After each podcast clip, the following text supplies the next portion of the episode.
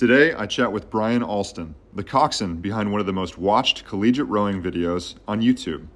A walk on with a stutter, Bryan eventually steered the Dartmouth varsity lightweights to a silver medal finish at the 2011 Eastern Sprints and a bronze at the IRAs that same year. Listen to the Eastern Sprints race recording here, now, before we dive into his story. This is the varsity lightweight Stella, take one light tap, two inches. Let's go there, enough, way enough. Ready? Blades flat at three quarter slide. Ready? Yeah. Ready? Colin, take one light tap. Ready? One more. Cornell. One more, keep going. Navy. Ready? One more. Way enough. My hand is down.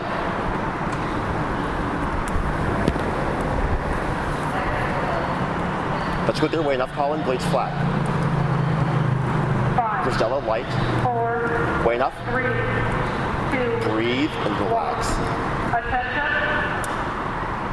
Go. Complete, complete, complete. Lengthen, lengthen. Full stroke, go now. 147. Two eyes up. Three, sit tall. Four, breathe. Five, relax. Six, 46. Seven, go. Eight, that's it. Grip. Nine, ten, you're in the race. On it, go. On it, go. Shift in two. One, 244. Boom, sit. Boom, sit. Shift, sharp. 40, 5, set. 6, smooth. 7, go. 8, saw.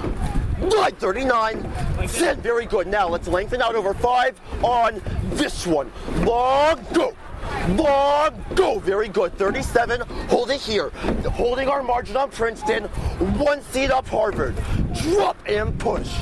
Drop and push. Very good. Now, we're holding our margin on Harvard. Princeton is taking about a seat and a half. We're one minute in, approaching the 500. Keep your eyes in your boat, eyes straight forward. Smooth, drop, smooth, drop. Now you took one seat on Princeton, just on the lengthen. We're about a seat and a half down from Harvard, coming to the 500. Let's take a big five, bow four, swing it and go. Pry those puddles on this one. Take one seat. One shot, two shot, three. That's it. Squeeze, go. Squeeze, very good. Now, we're still in contention. About a seat and a half down on Yale, 130 in. Stay smooth and sharp. Smooth and sharp. Now, Dartmouth, we're coming up on this big move, Big Ten. There's blood in the water. You're hungry for this win.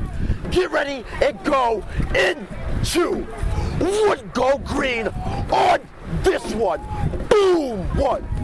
Boom, two, three, four, that's it. Five, climb through. Six, push. Seven, push. Eight, smooth. Grip.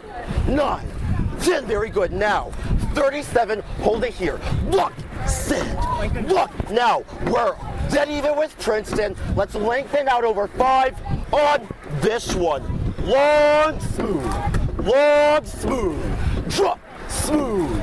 Grip, stable hands. Ease and drop. Now, we're holding our margin on Princeton, about two seats out on Harvard. They're taking their move. Get ready and go stern for right now. Stop on them, go. Stop on them, go. Push 36. Push shot. Five now. We're a seat up on Princeton, two seats down on Harvard. Drop and push. Drop and push. Drop. Set. Drop. Now, starboards, you need to keep it together. Sharp to the water. Sharp and smooth. Sharp and smooth. Very good. Now, let's take our big green light power 10. You gotta go, just like with the heavyweights, in two, one. Fire it up on this one. Long one. Two. Three. Push. Four. Push. Five. Three seats Princeton. Six. Climb through. Seven. Go. Eight. Push. Sharp. Nine. Ten. Very good. Now, coming up on the 500 to go mark. Stay quick out of the stern. Quick hang, sit. Quick hang, sit. Now, you've already crushed Yale once this season. You can do it again. You're not here for bronze. You're going for the gold. Get ready. Take a big five on this one. Quick hang one. Quick hang two. Climb through. Climb through. Push. That's it. Now, we're at a 36 coming into the last 500. Smooth and drop. Smooth and drop. Half a length on Princeton. Smooth grip. Smooth grip. Now get ready. Take a big lengthened 10 to our sprint on this one. Boom. One. Bend the oars. Break the riggers. Crush Harvard. Crush Yale. Five. Smooth. Six. Smooth. Seven. Go. Eight. Very good. Grip. Nine. Now coming to the last 250. Drop. Push. Drop. Push. Let's take five to build into the sprint on this one. Stop on them. Go. Stop on them. Go. 38. Hold it. Here. Push. Sit. Push. Sit. Now. Dartmouth. Last 20 strokes for the seniors. Get ready and go on this one. Move one. Move two. Eyes up. Eyes up. Go. You're walking. Go. Go 39. 10 more on this one. Go. Walk. Go. Go. Heavyweight sprint. Push. Sit. Push. Sit. Go. Go. We're done even with Yale. Log sit. Log sit. Two more. One. Two. Done even. Easy. Easy. Easy. Easy. Oh. Easy. Easy. Easy.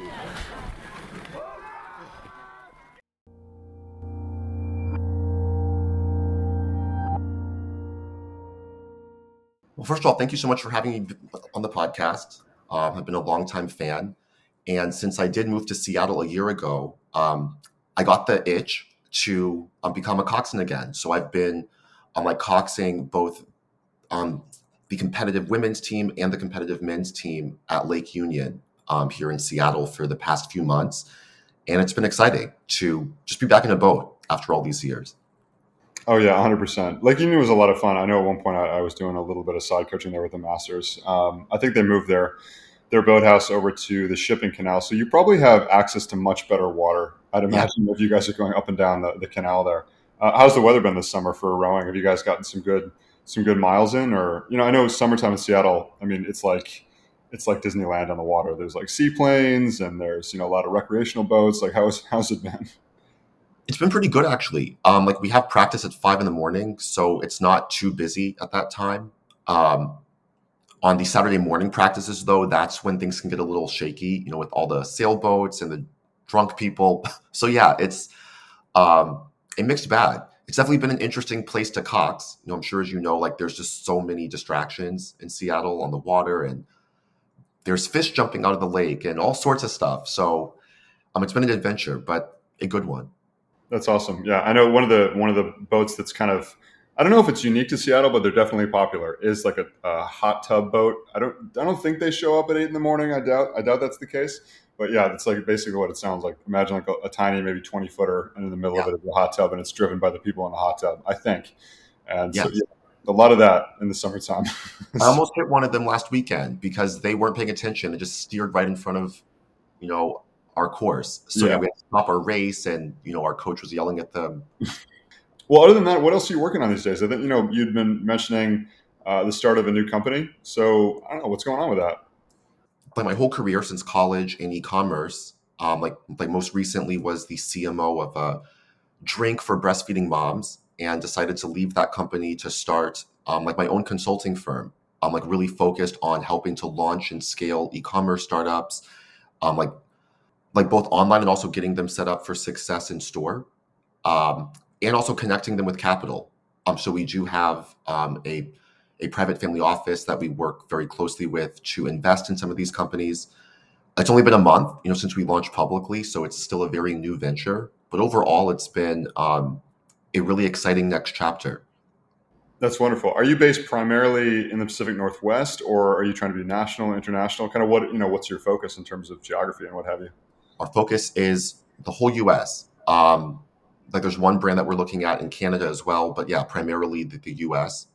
Um, and the beauty of e-commerce and retail is, you know, like we can talk to them from anywhere as long as we have a computer and a phone line. Um, so yeah, that's really been our focus. Gotcha. How does it feel to have your own have your own business? It feels great, actually. Um, it's a little scary, you know, because it's like the first time, you know, just like striking out on my own. But um, it just feels right, and just like given all the feedback that we've gotten, and um, just like how I'm excited, like a lot of the brands that we've talked to have been, you know, just to have this solution, um, just feels re- just really good, actually.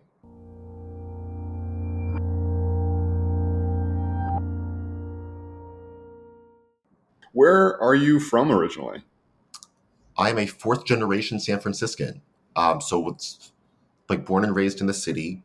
Um, like pretty much lived in California my entire life, aside from college, which I'm sure we'll like spend a lot of time talking about, and Seattle, where I just moved to last year. Um, went to a a startup high school essentially. Like my first day of ninth grade was the first day the school opened. It was like a small experimental charter school. Um, you know, ironically had no sports at the school because it was too small. So I didn't have any sort of athletic background um, prior to going to Dartmouth. Um, but yeah, so grew up in San Francisco, had no exposure to rowing at all.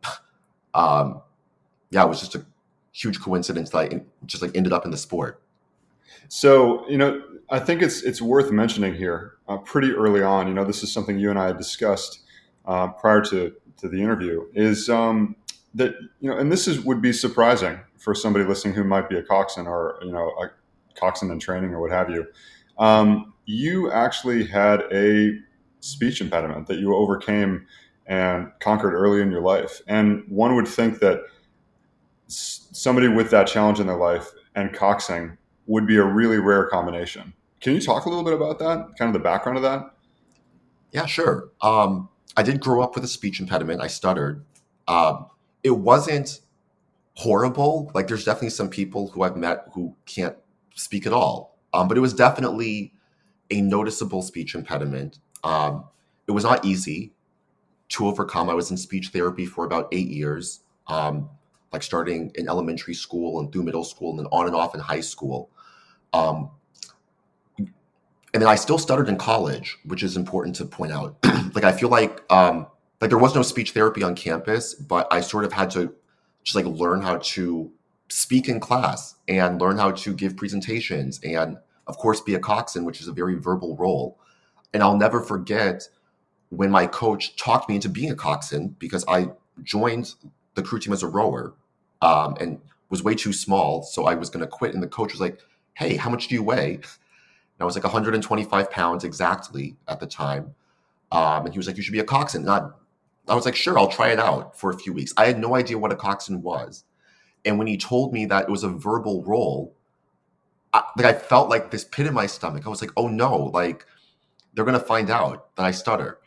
Um, so yeah, it was definitely um, a very challenging thing to overcome. But ironically, it ended up being something that really helped me become a good coxswain.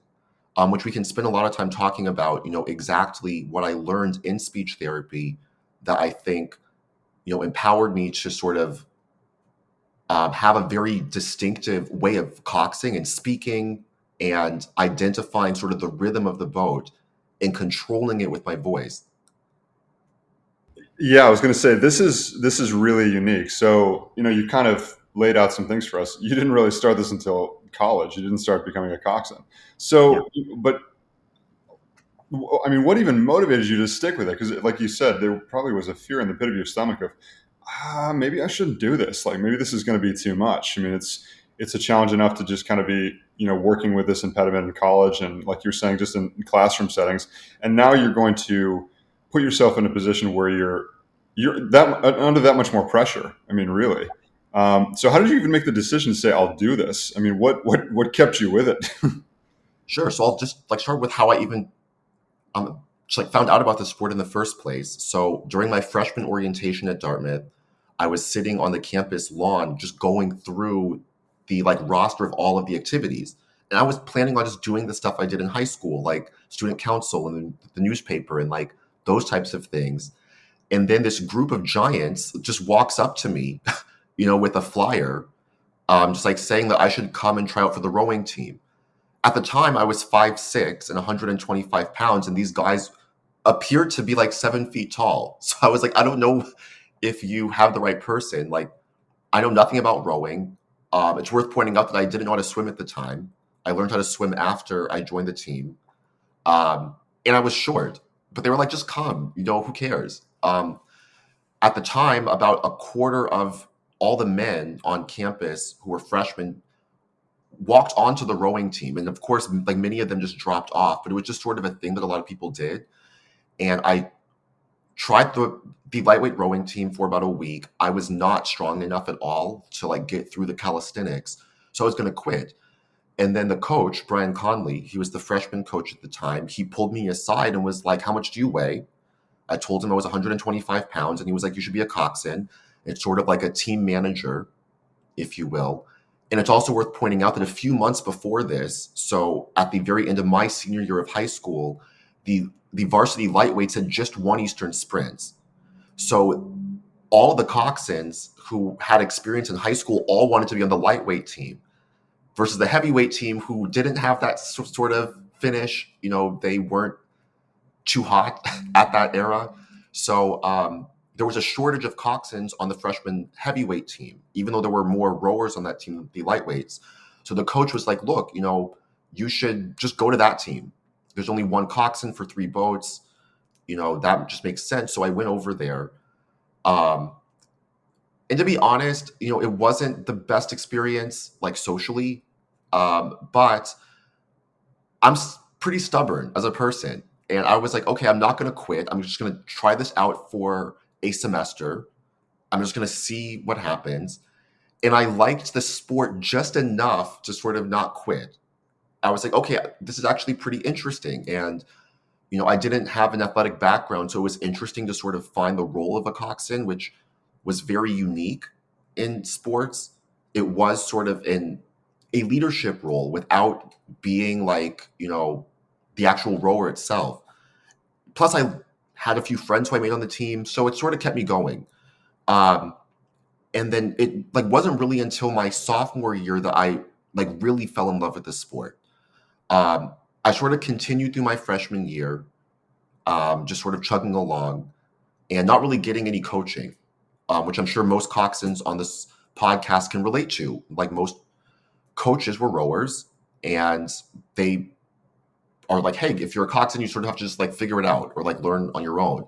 So what I did when I went home for my freshman summer was I ended up um, back in San Francisco and I just Googled like what's the best rowing club in the area, and it was Marin Rowing. They had um, an excellent master's program. So what I did was I coxed there six days a week. I would wake up at four in the morning. I would carpool over to Marin. Um, and again, like I didn't come from that sort of like background. I went to a public school, so like going over to this place where there were like Aston Martins and Ferraris parked in the parking lot and stuff was a bit intimidating at first, but um, there was a huge shortage of coxswains, as there often is in master's programs. And even though I told them I was a novice and I was just there to learn, they like really welcomed me with open arms, um, and they really taught me almost everything that I still know about coxing. These were guys who were former Olympians, former um, Eastern Sprints champions. Like they were extremely elite athletes who still had that fire and intensity, even though they were well out of college. Um, and they really just like taught me about like being a rower and being a coxswain. Um, they were super encouraging to me. Um, and the coach was a coxswain back at Berkeley when he was young. So it was interesting having a coach who was a coxswain, and he taught me a lot of stuff as well um, that I can go into more detail about a little bit later. I mean, yeah, overall, you know, that was sort of my experience in terms of like getting started in the sport. And then my sophomore year, just to wrap this up, like I mentioned, I was a total novice when I started. And I feel like my freshman year, I made a lot of novice mistakes that unfortunately sort of permanently tarnished my reputation I think, with a lot of my peers. So they, regardless of like if it was senior year or sophomore year, they sort of always saw me as like, okay, you're sort of the, you know, the freshman F up coxswain. Um, and then my sophomore year, even though I came back substantially better because I had been coxing for like Marin, it wasn't until I met the the then freshmen, so the people who were a year behind me, that I like realized I might have a future on this team because they didn't have that bias. And when I would cox for them, they overwhelmingly had positive things to say. Um, they were like, "We really like your intensity. We like your style of coxing," um, and they like really en- just like enjoyed having me on like their team when I would sort of like help them out. So that was like, okay, well, these guys are the future of the program. And if they like me and they're going to be on the varsity team next year, I'll just sort of stick it out and see what happens. Yeah, it's um, you know some of those things you mentioned. It's pretty common. Um, it's it's funny. I think that you could probably say that, and maybe I think this philosophy would be disagreed with, and that's fair. But I think it's it's safe to say that the coxswain might be I actually think the coxswain might be the most important position in the boat. Um, and it, uh, you know, it might be convenient that I'm saying that on this podcast now, but I say that because so much can be improved with a unifying voice and with somebody who is essentially commit, like captaining the boat in terms of you know course and movement, all those things. And so it's it's very interesting that at least in my experience would be very similar to yours, which is that most of the time. Uh, coxswains, you know, we're able to get some help, but not a whole lot. A, a, lot of times, a coxswain's existence is pretty Spartan. Like you, you really have to develop your own um, your own understanding of the sport and of what you're supposed to be doing. It's it's really like again, like you said, it was almost like the, the pre qualifiers are: Are you the correct height and weight? You know, will you fit in the boat? You know, can you see? Can you steer a boat? Can you eventually swim? Which I think actually you and I have talked about. You couldn't even swim when you started. So no. that wasn't even apparently important enough. a question they never asked because I guess they figured like no one would be crazy enough to be a rower and couldn't swim. Right. It, a funny story about that. So when I called home and told my mom, you know, hey, guess what? I joined the rowing team. She was like, "Oh, is this like an indoor rowing team? like, like on land?" I was like, "No, it's on the water." She's like, "Bryan, you can't swim." I was like, "Mom, don't worry about that." You oh, know, details, details. yeah. yeah I'll learn how to swim and the boats don't capsize and it'll be fine. Yeah. You know? Right. Yeah, but I learned how to swim after I joined the sport, um, which is always a funny sort of like caveat that just shows that this really was a fish out of water story for me. Like I didn't fit sort of the profile of a coxswain. Plus, I don't even think I mentioned earlier on, like, you know, I am black. Um, and at the time I was openly gay on the team. And I'm from San Francisco and went to the sort of hippie charter high school. So it was like probably the exact opposite of what the sort of standard profile of a coxswain was and still is but it didn't really stop me i was just sort of like okay i'm just going to keep going with it and i fell in love with the sport like i distinctly remember the first practice my sophomore fall like pretty late in the fall where something just clicked and i started to understand what was happening in the boat and i think it was like okay how do I tell the rowers what to do? I can't see their body. And I am not a rower myself, so I barely know the technique. And I realized that it was almost like a game of opposites, where if I see their oar going up, it means their hands are going down. Mm-hmm. So when I'm telling them what to do, instead of saying, hey, you're skying, I need to tell them, hey, four seat, raise your hands in two, one on this one. And then it worked. And then as soon as sort of that clicked, I was like, okay, I'm starting to get it now. I'm starting to understand how all of these things are connected. Mm-hmm. Because before that, I was just sort of like trying to hang on for dear life, so to speak, and just trying to like not mess up. But I felt like at that point, that was when I realized, okay, to your point, being a coxswain can have an impact on the crew, and it can have an impact on the speed of the boat and the unity of the boat. Yeah, yeah because even you know i think if we had a like a, a physicist on, on the podcast with us talking about it and i'm not talking about anything incredibly advanced but you know one person in the boat meaning like let's say one rower um, you know, no matter how strong they are, they will never be able to have that much of an impact on the boat pulling as hard as possible.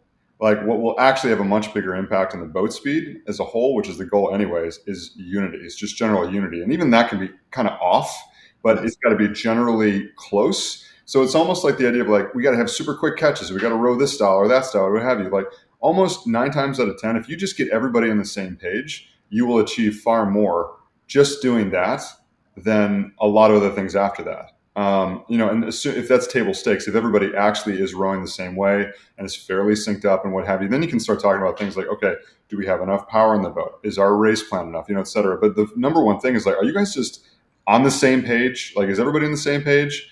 And the person who can affect that the most, really, is the coxswain because the coxswain's like the coach in the boat. I mean, the coach can look at it and, and from the exterior and get a feel for it. But at the same time, like having somebody in the boat who can feel the movement of the hull in their hips, can actually see what's going on really closely, can even get feedback and hear it from the from the people rowing. You know, that's why I, you know I'm, I'm not saying this just as kind of like a I don't know like a, a philosophical thing. Like I think very quite practically, if you have a very very good coxswain, they can fix a lot of problems because they can work on the unity problem, which yeah. is the biggest one of all of this stuff. And so, yeah, it's just interesting that that's kind of how it worked out. So it sounds like summer of freshman year was, you know, let's get like it, it was like trial by fire freshman year, and then summer of freshman year was, was like, okay, let's actually learn how to do this really, yes. really well. Let's get like the fundamentals down. Let's get the foundations down. And you had a great situation for that. You know, I mean, I, you know, it's funny. Um, when you and I talked about this before, just to kind of echo your story, I, I really want to give a lot of credit to, frankly, master's programs, which I think actually don't get enough credit Yes. Because in a lot of ways, master's programs are, you know, they're recreational and have you, and maybe they don't get the limelight. So one would think that, oh, we want to give a lot of presence and, and uh, support and what have you to the, like the high performance program. There's nothing wrong with that. But the amount of selfless support that comes from master's programs is really profound. You know, for your situation, you know, you come into a situation where it's it's a bunch of people who formerly rode. They're there probably more or less for the enjoyment of it. Like nobody's trying to go to the Olympics in a master's program everybody's there for just the love of what they're doing and to be healthy and fit and be around other people. And so it's already just a really good environment for that. And then on top of it, you had a good situation where you actually, your coach was actually a coxswain. I, I, had kind of a similar situation when I was getting into coaching, where I was uh, at Princeton for a year interning, and one of, uh, one of the best learning platforms was the Carnegie Lakers. Mm-hmm. Um, so anybody listening who might be from the Lakers, you know, I'll say it for the rest of my life. Thank you. Um, but you know that was a really big deal because it was the same environment. You know, I was a younger coach, had a lot of stuff to learn, and being around people who had been coached by a lot of people, frankly, and would kind of be willing to work with me on, hey, you know, we didn't really understand what you meant by this, or this was good, or like this doesn't really help. This was really good stuff because then I could take that to other programs, or you know, in this case, the, the lightweight team or the heavyweight team, or whoever I was working with and helping out with at Princeton. But a lot of that was supported by the Carnegie Lakers. Yeah. Without them, I really don't know how things would have gone. And I don't think I'm the only one to have said that. I think that there's been a number of coaches that have gone through the Carnegie Lakers Masters Rowing Program uh, at Princeton and have the same would have similar things to say. That it was a really good place to learn. And so, yeah, Masters programs I, I don't think can be over overvalued in any way. I think that they're they're frequently undervalued for this exact reason. Yeah, totally. I mean, it's the wisdom like just think of like how many cumulative years of rowing exist on just your average master's program. Then when you look at the elite ones, I mean, it's just unbeatable. Like there was this one guy in the boat that I coxed. He won silver at the 1960 Olympics, and he was still like out there every day. You know, I'm like rowing. So it's just like incredible to learn from someone like that because of the decades of experience that he has. Like just in rowing. And then when you add that to the other 20 or 30 people that you have access to on a daily basis, yeah. it's just an unbeatable thing. And to your point about the coxswain, I mean, of course, I'm biased. You know, I, of course, I think coxswains are important. But one of the things I've learned from both the master's program and then being a college athlete is in college, the coxswain is almost treated as an afterthought.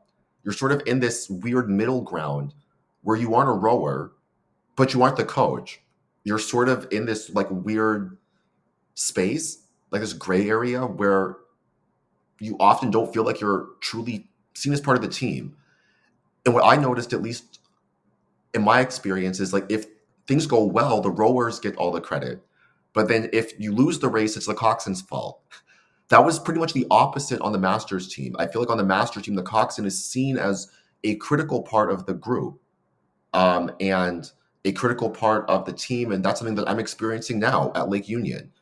Um, it's just been a great experience. And I love Masters rowing. Yeah, for sure. Um, it's kind of tempting to get back into it um, now that we're even talking about it. It's really we'll start looking around New York for some for some opportunities in that.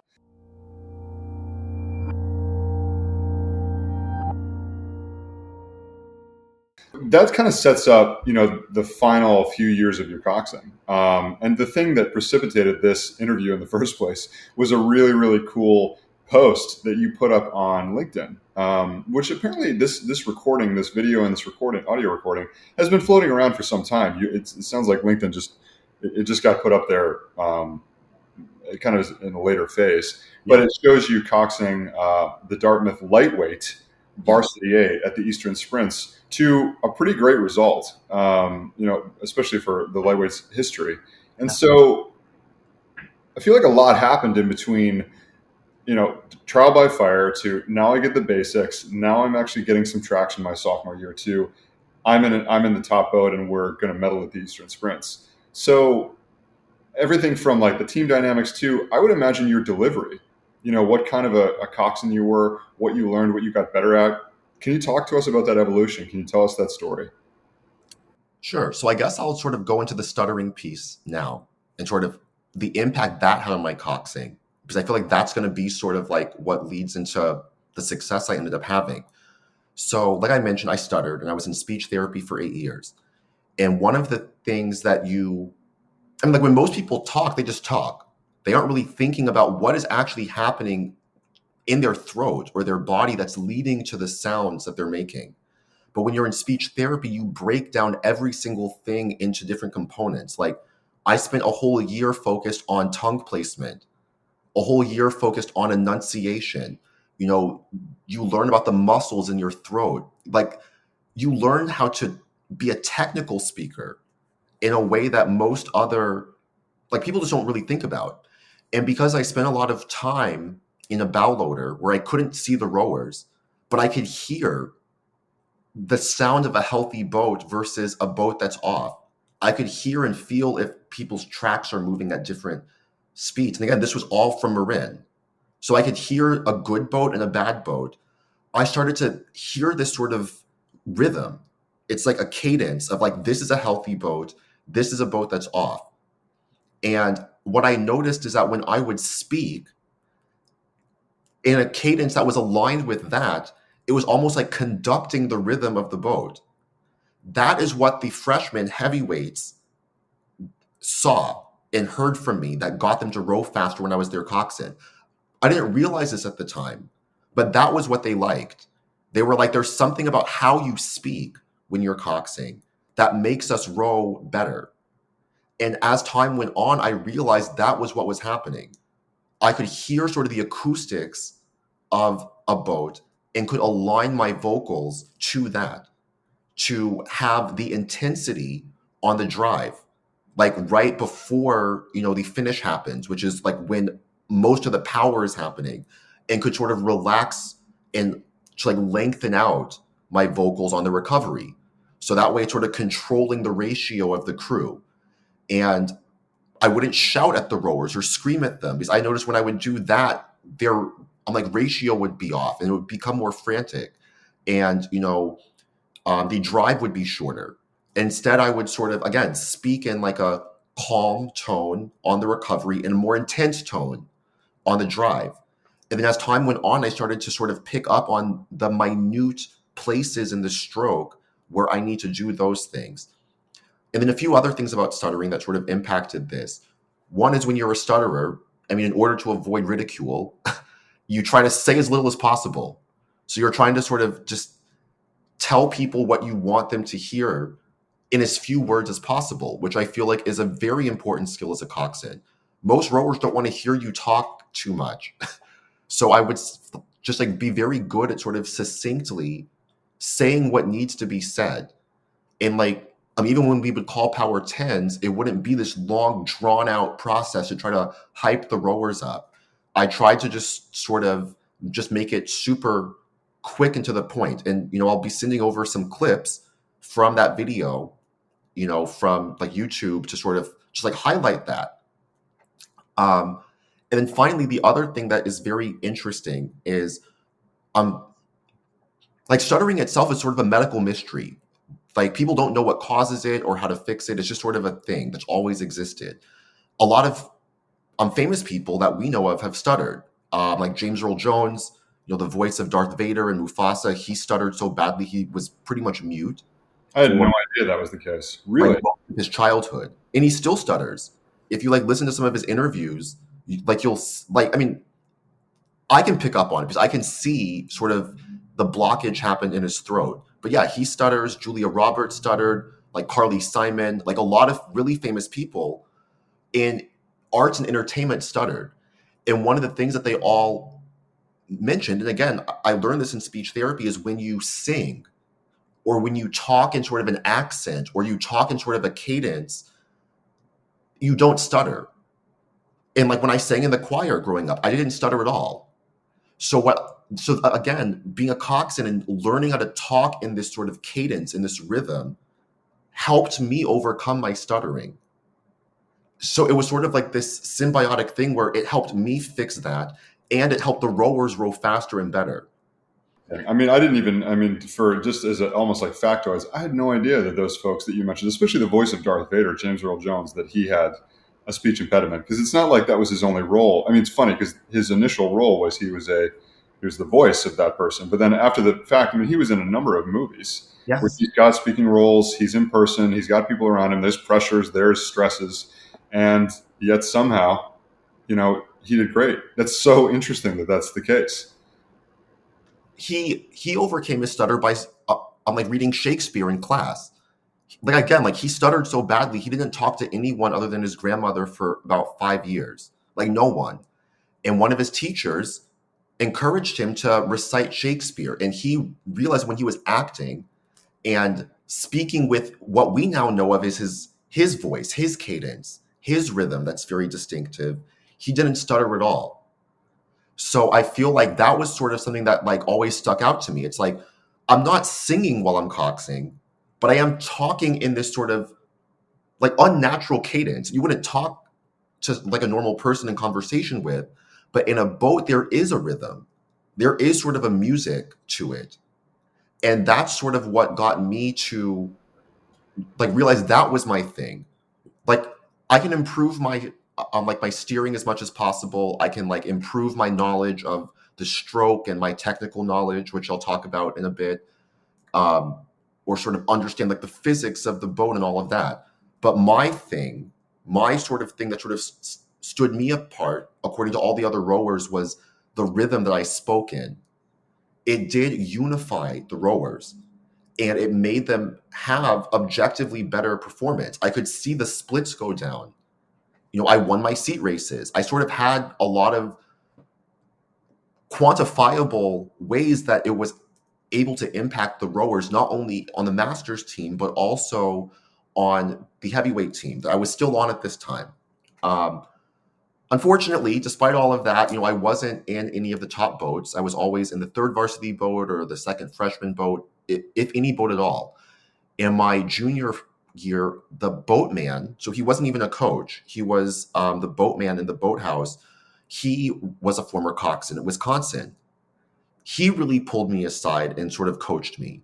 Um, his name was Michael Lucy. Um, he was an incredible coach for the third varsity boat. He was sort of our coach. Was you know we were sort of left to our own devices, um, and it was just an incredible experience again to have a coxswain teach me stuff to just tell me what to do and what to say. So I felt like going into senior year, especially because again I went back to Marin um, between my junior and senior year. I felt ready for my audition. I was like, okay, I can go in to senior year. At that point, I would be the the only senior coxswain on the heavyweight team, and I assumed that just like all the years before me, I would be in the varsity boat, or would at least be able to compete for the varsity boat. Um, unfortunately, that never happened um, for numerous reasons that I never really got a clear answer on.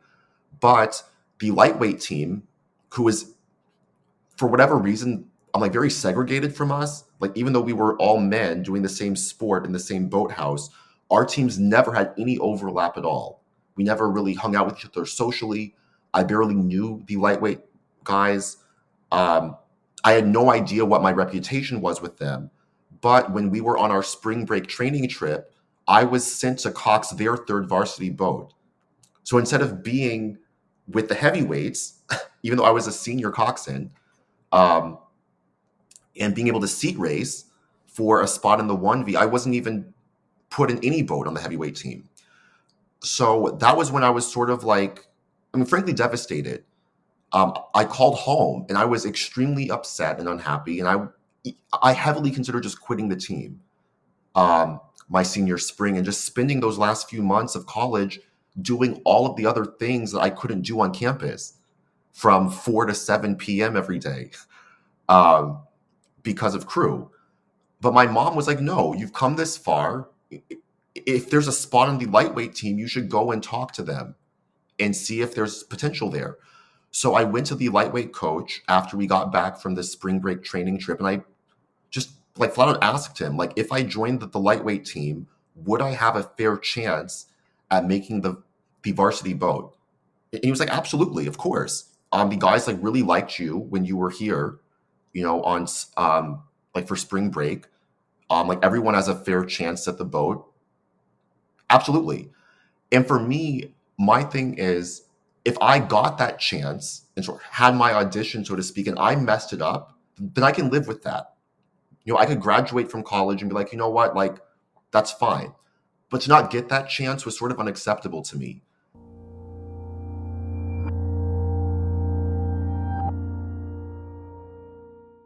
So basically, I left the, the heavyweight team that day and I went to the lightweight team. I was in pretty much immediately put in the first varsity boat. like literally 20 minutes after I left the heavyweight team, I was in the 1V for the, the lightweights. And this was on a Wednesday, and every Wednesday for my entire four years, there would be scrimmage races against the lightweights and the heavyweights. So all of the boats would just like race each other on, you know, just like do like 1K pieces. And the lightweights had never beat the heavyweights um, at all my entire four years there. So I got put in the varsity lightweight boat. We do our 1v scrimmage. And not only do we beat the heavyweights, but we crush them. and for it, it just felt like it just felt like a fairy tale. The whole thing was just crazy to me. But something about me and those other eight guys in that varsity lightweight boat just clicked. Everything just felt right in that boat. The technique was good. They really liked my style of coxing. They admitted to me that they thought that I was going to be horrible because I had this reputation in the boathouse of being sort of, you know, this F up. And they were like, we don't understand where this is coming from. Like, you're actually quite good. Yeah. um, so they were actually quite shocked. To, um, but the culture of the team was incredible. Um, everyone there, like your point earlier, was unified. Mm-hmm. It just felt like there was no competition amongst the guys. Um, the coach Dan Roock, you know, who was a veteran at that time, you know, he was extremely encouraging to everyone. Um, it just felt like really nice to be on a team like that, and again to be given a chance. Um, we ended up, I'm like winning almost all of our dual races um, that year, uh, and then we finally get to Eastern sprints. You know, I was a nervous wreck because I was like, okay, like wow, two months ago I was benched, and then now I'm here coxing the one V at Eastern Sprints. Um, voted one Eastern Sprints four years before, but for the three years that I was there, they hadn't. They were maybe in like sixth place or so. Yep. So there was no sort of precedent for us like like doing well or getting a medal. But we all just felt like there was something here. And I'll never forget that very last practice we had before Eastern Sprints we were just doing our own thing, just like rowing, just like doing some practice starts. And we did like a starting five, high 20, shift 10, and then weigh enough. And then I felt like the strokes were literally flawless. Like there was nothing off to the centimeter. And then as soon as we weighed enough, like everyone had their hands like down and away on the gunnel, the boat did not waver at all. It was completely set in the middle for what felt like 15 seconds. And then as soon as I called down, everyone's blades just plopped down at the exact same time. And there was like this moment of silence. And then we all just sort of were like, Did you feel that? And we all were sort of giddy because we felt this shared energy where it was like we were all sort of one. We were sort of this unit that was like greater than the sum of its parts. And it's worth pointing out that the boats we were going up against at sprints, you know, they had a bunch of Olympic rowers, you know, and like all the stuff, and we didn't. So, you know, on paper, we shouldn't have had a chance at medaling, but we felt that we did. So we get to Eastern sprints, and you know, again, like I'll send over clips from the tape that well, a lot of people have seen, but you know, we win our morning heat against Princeton, who was the only team that we hadn't had a dual race against. They were seeded to come in, I think, second or third, and we were supposed to come in fifth. Um, so we beat them, and my whole thing was, do not leave here empty-handed. Like that was my whole strategy for the race. So the strategy from a coxswain standpoint wasn't to go for gold; it was to go for bronze, which meant as we cross the 500 meter mark, we need to be at least half a length up on Princeton and then secure bronze and then go for silver or gold if there's an opportunity, but don't burn the guys out too much um, too early. And that's exactly what happened. We pretty much just rode our race exactly to our own strategy. We were half a length up on Princeton at the 500 meter mark. And then um, we were about, I think, three seats down on Yale, who we had beat in the dual race, and about half a length down on Harvard, who was um, like going for gold. And in the final sprint, you know, I called, you know, um, you know, the last 20 strokes for the seniors, you know, eyes up, eyes up. And like literally in those eyes up strokes, we started to take like a seat per stroke on Yale.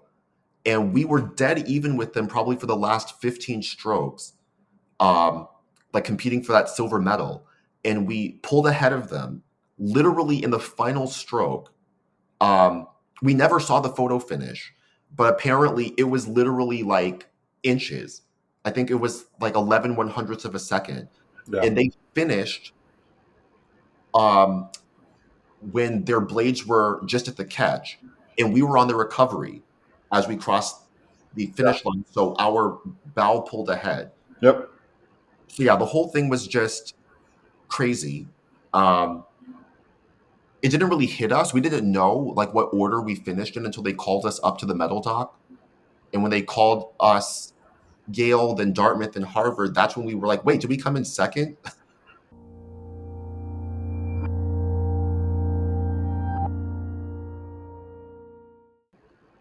the whole thing was just a blur. But you know, like you know, because you've been on this medal dock, you know, the whole thing is just crazy, you know, with all the, the people, all the fanfare. Um, the whole thing just felt like a fairy tale to me because again of like to where I started and like how close I came to quitting the team a few weeks before this. And then to be here, um, it just was a ma- a major turning point in my life.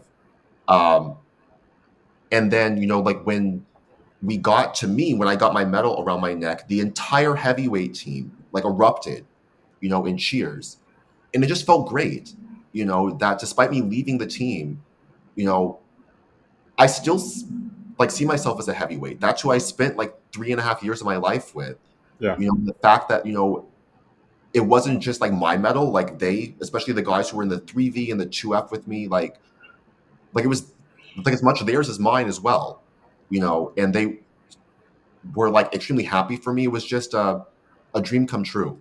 Yeah. That's awesome, man. Um, I mean, like, yeah, talk about talk about a finish after a kind of a crazy four years of up and down and learning, and geez,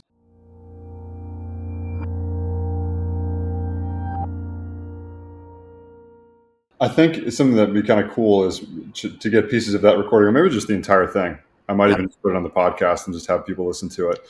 to get a feel for like how you sound, knowing what we talked about before in terms of how you kind of elongate, probably sort of elongate vowels, or how you speak with sharpness or lack of sharpness. You know, just uh, really modifying and your voice and Yeah. the way and the rhythm of it, so that it really it. Um, it's kind of again, like I said, it's it's a rhythm that you would row to. It's a voice that you would row to. Yes. Um, and so I think when we have that playing for people, I hope that folks will listen and be really thinking about how you're speaking, not just the words, because I think that can get lost. Um, Yes. you, know, you and I talked about this before that uh, one of the ways that you had um, learned about being a better coxswain was listening to coxswain recordings of coxswains um, who don't speak English, Yes. which is really interesting because you'd think you'd need to understand what they say, but when you remove that variable, what's left? The only things that are left are how the words are being said. Yes. Yeah, totally. And it's amazing how powerful that impact can be. Um, you know, you and I joked about this because I did. I have spent a few summers helping out the U23 team with, um, you know, some world championships and stuff back when I was coaching. And there were a couple times when you know we were on the course. I remember one time in particular, I was helping out. Um, actually, it was the senior men. I was just kind of along for for helping, and we were in Lucerne, and I was standing at like the boat. Um, kind of the boat yard, if you will, where all the racks are and everything. And and after a race had finished up, I, I, I looked down to the left, and it was the Italian guys. I don't know if it what boat it was, but I could see them talking, and I couldn't understand anything that they were saying, like nothing, right? But I could kind of see the gesticulations, like what the hand motions they were making, what how they were talking and stuff. And I realized they were kind of like, oh, they're talking about the catch. Yes. Like, the catch is too hard, and I could tell just because the guy was like, he was the way he was saying was just sharp and hard. He's like, no, it's got to be like this, more like this. Like we've got to kind of ease into the front end. And I'm like, oh, yeah, they're smashing the front the front end, so they can't. You know, it's really killing their boat speed. It's it's causing a lot of really bad check in the boat. Yeah. I thought it was so interesting. I'm like, oh, isn't that crazy that I really don't need to understand what they're saying? I can just tell by kind of what hand motions they're making and how they're saying it. And when you brought up the story about how you use that to learn to cox, but I thought that makes total sense. That can, that connects immediately. Um, Yeah, who totally. some do you have any favorites? Yeah, so um, I'm pretty sure it's still on YouTube, but um, the 1996 Dutch national team, um, they had like a practice um, before the Olympics where you know they recorded themselves. Again, I have no idea what he's saying, but I was listening to how he said it. Um, there's also um, like some really good ones, and I can try to find them if you want to include them in the show notes. But like, I remember listening to this Japanese coxswain, um, like not the like national team they were just like a random coxswain but like i really liked how they spoke um and again it just was very interesting and i picked up on this because like myself and a few of the heavyweight rowers we all studied abroad in denmark uh, my junior fall. And we coxed or it's like it's like we went to the local rowing club and i coxed there. And again i have no idea what they're saying but i was listening to the other coxswains and how they would speak. And I was like, okay, I really like that cadence, how they're emphasizing this part of the drive, how they're emphasizing this part of the catch, etc. And then from that point, I started to listen to other European coxswains, and eventually, like Asian coxswains. And I intentionally sought out ones who aren't speaking English for the reasons you mentioned. Um, so again, it's all these things that sort of like, you know, as tips to coxswains, you can do a lot of stuff on land to improve your, like your knowledge. Um, and I highly recommend listening to coxswains in other languages. Um, ideally, as you're able to watch the the boat as well, so you can see like like what part of the race or like what part of the stroke they're saying certain things in. And then I'm not sure if US Rowing's website still has this, but they used to have like a bunch of PDFs from like old like rowing books, old rowing manuals about a range of topics. And one of them that helped me was about the physics of rowing, like the physics of how to move a boat. And that was a very interesting thing just to learn during winter training because again, I'm not on the on the water. I need to improve my skills. And when you learn about the physics of the boat, that tells you a lot about where to time your intensity. As you know, it's like the second half of the drive is really the power of the boat. So you want to have that part be very intense because you want them to exert as much power as possible from the leg drive and, like just like have like a clean finish. And then the the recovery is sort of when the boat is gradually slowing down. And then the catch is like when it can check the boat down. So what you want to do is time the intensity for when it's going to have the most impact on speed and to minimize the amount of check that's going to happen on that recovery. And instead of me saying that like hey you're checking the boat down. Hey be faster. It could be something like quick hang send. Quick hang send. Like quick on the catch. And then it's almost like instead of you telling the rowers what the problem is you're just telling them what to do to fix it. It shortens the amount of words you need to say.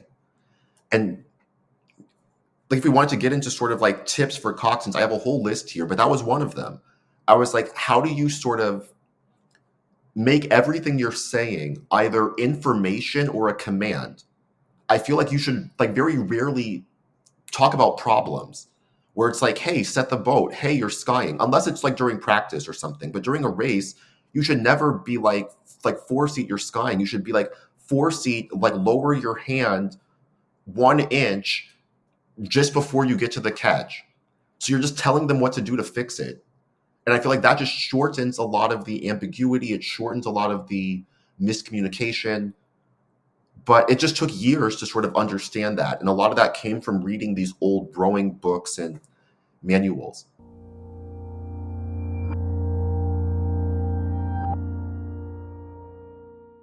So you said you have a list of some suggestions for coxswains.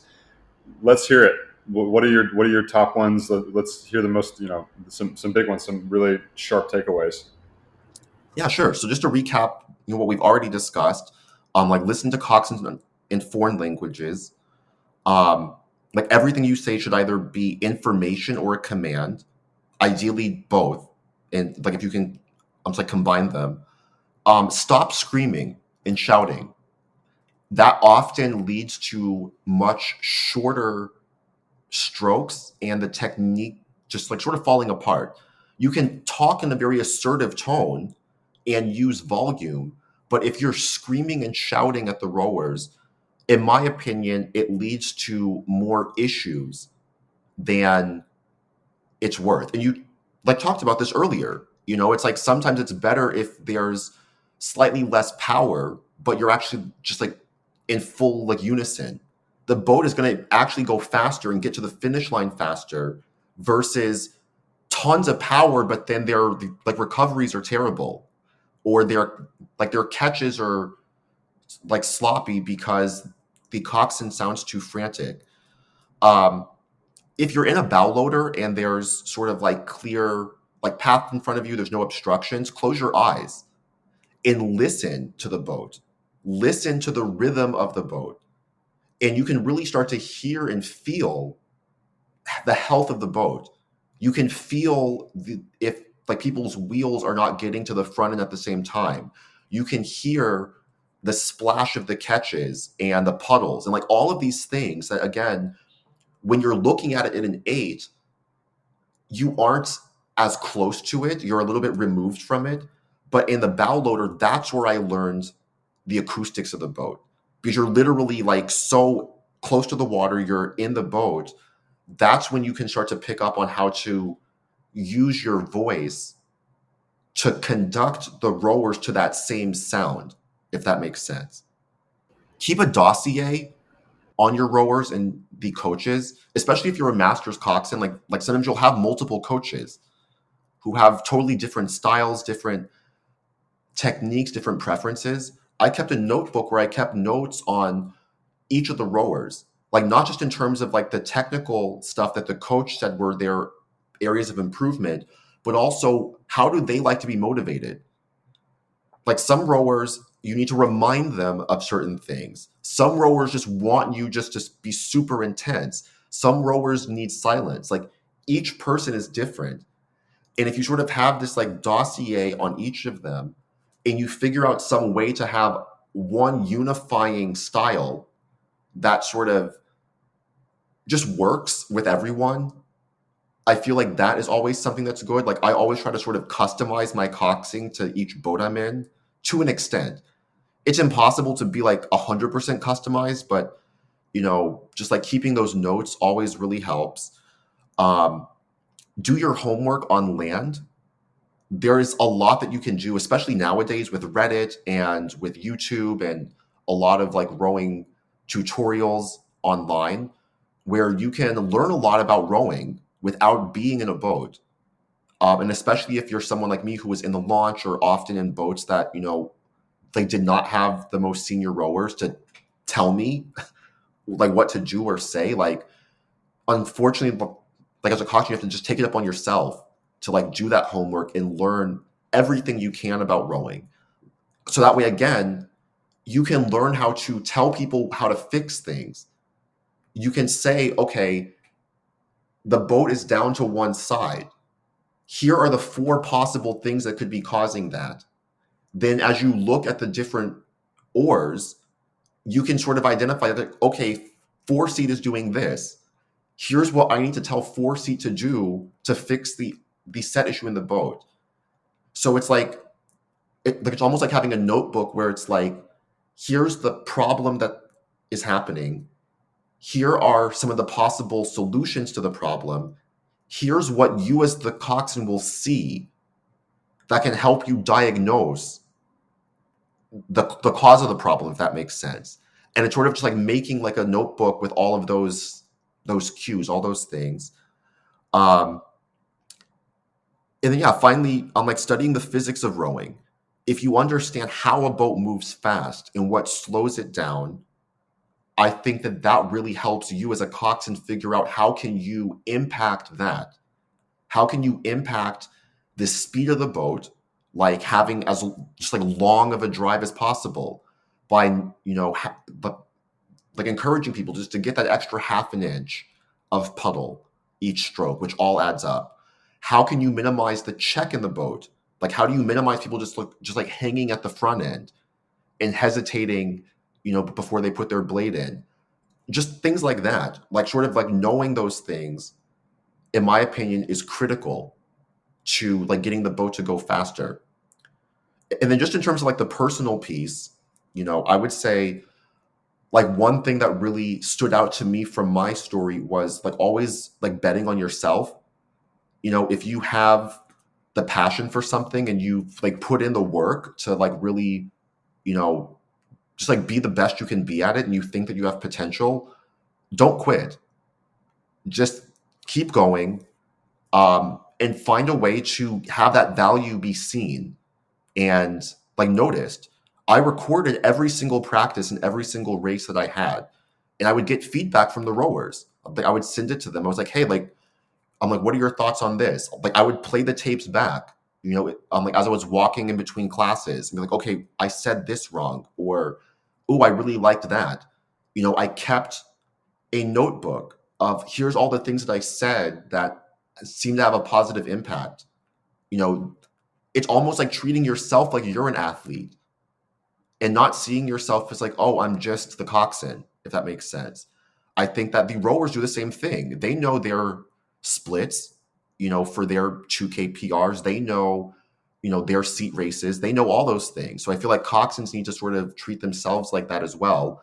And that also gives you your um, portfolio. So that if for some reason you're like me and you have to leave the team you're on to go to another team, you'll already have all of those things in place.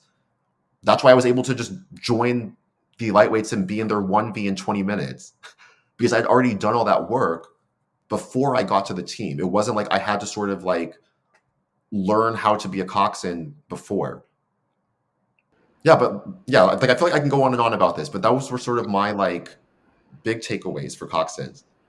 I love it, and I think honestly that list is is pretty awesome, and I hope that uh, I hope that people will continue to reference this podcast, not only for the story, which I think was really great. I'm, I'm very thankful that you shared it with us, but also, you know, a good example of a great race being done and some some awesome takeaways. Again, like you said, that like we talked about early on, coxing can be a self-taught discipline, um, and yeah, it's one of those things that uh, that we probably need more information out there for younger coxswains to learn from. Um, and so I think this is going to be a an amazing resource for them, hopefully for a very long time. So Bryan, thanks so much for for joining uh, and for telling us your story. Yeah, thank you so much for this. Um, it's like an incredible podcast, and I'm excited to like be a resource to coxswains in any way I can. Absolutely, I appreciate it. We'll talk to you soon. Thank you. Bye.